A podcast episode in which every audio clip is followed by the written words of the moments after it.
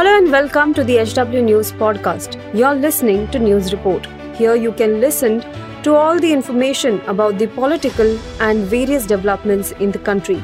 Follow this podcast now to stay updated. At HW News, we have been delivering news that matters to you. Our goal is to present you with information that stimulates conversations around topics of larger public importance that are often lost in the noise of shrill prime-time cacophony.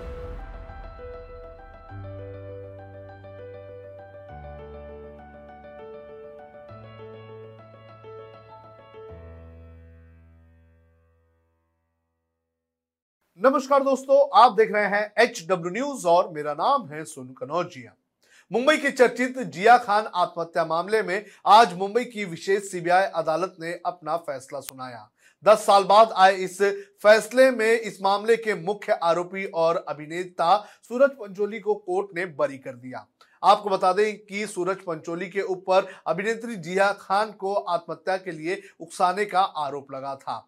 Court ने इस पूरे मामले की सुनवाई के बाद यह फैसला किया है कि जो आरोप लगाए गए थे, उन आरोपों के हिसाब से कोर्ट में जो सबूत पेश किए गए थे, वो सबूत जो है नाकाफी थे और इसी के चलते कोर्ट ने आज सूरज पंचोली को इस पूरे मामले में बरी कर दिया।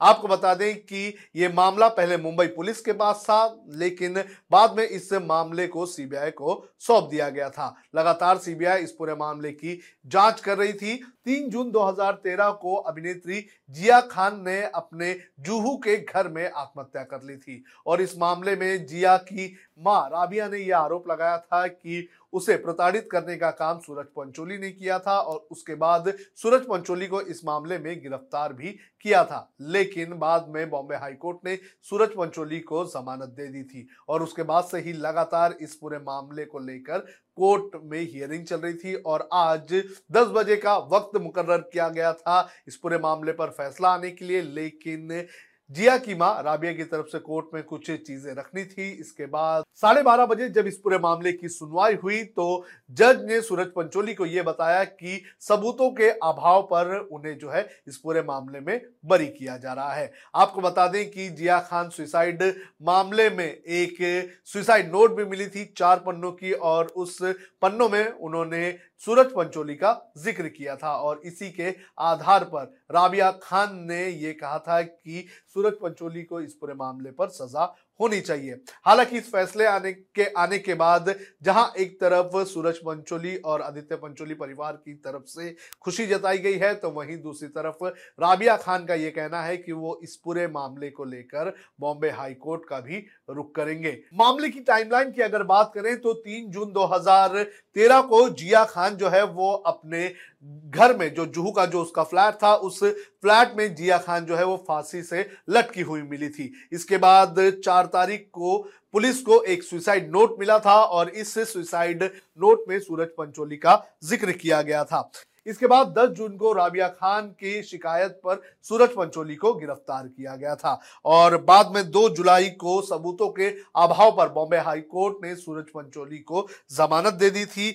इसके बाद जुलाई 2014 में ये मामला जो है मुंबई पुलिस से लेकर सीबीआई को सौंप दिया गया था। क्योंकि इस मामले की अगर बात करें तो जिया खान जो थी, वो एक एनआरआई थी और एनआरआई के मामले को देखते हुए मामला सीबीआई को सौंप दिया गया था। इसके बाद 9 दिसंबर 2015 को सीबीआई ने अपनी चार्जशीट जो है वो दाखिल की थी और चार्जशीट में जो बातें कही थी, उसमें यह भी कहा गया था कि जो जिया खान थी, वो प्रेग्नेंट थी और जिया खान को एबॉर्शन के लिए सूरज पंचोली ने कुछ दवाइयाँ भी लाके दी थी। इसके बाद 2021 में ये जो मामले की सुनवाई है। ये जो नॉर्मल कोर्ट थी, उससे बदलकर इसे स्पेशल सीबीआई कोर्ट को दे दिया गया और जो मामले है, उसकी सुनवाई आगे चलती रही। क्योंकि जो कोर्ट थी सेशंस कोर्ट उसने ये कहा था कि जो अधिकार है इस पूरे मामले की सुनवाई का तो वो स्पेशल सीबीआई कोर्ट के पास है। तो मामला वहाँ पर ट्रांसफ़र कर दिया गया।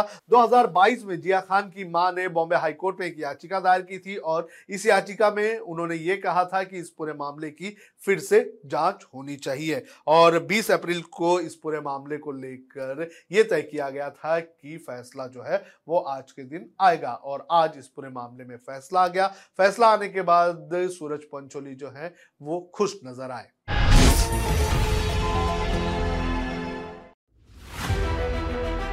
If you like this episode, please rate us with 5 stars right now. HW News podcasts are available on BingePods and all other audio platforms.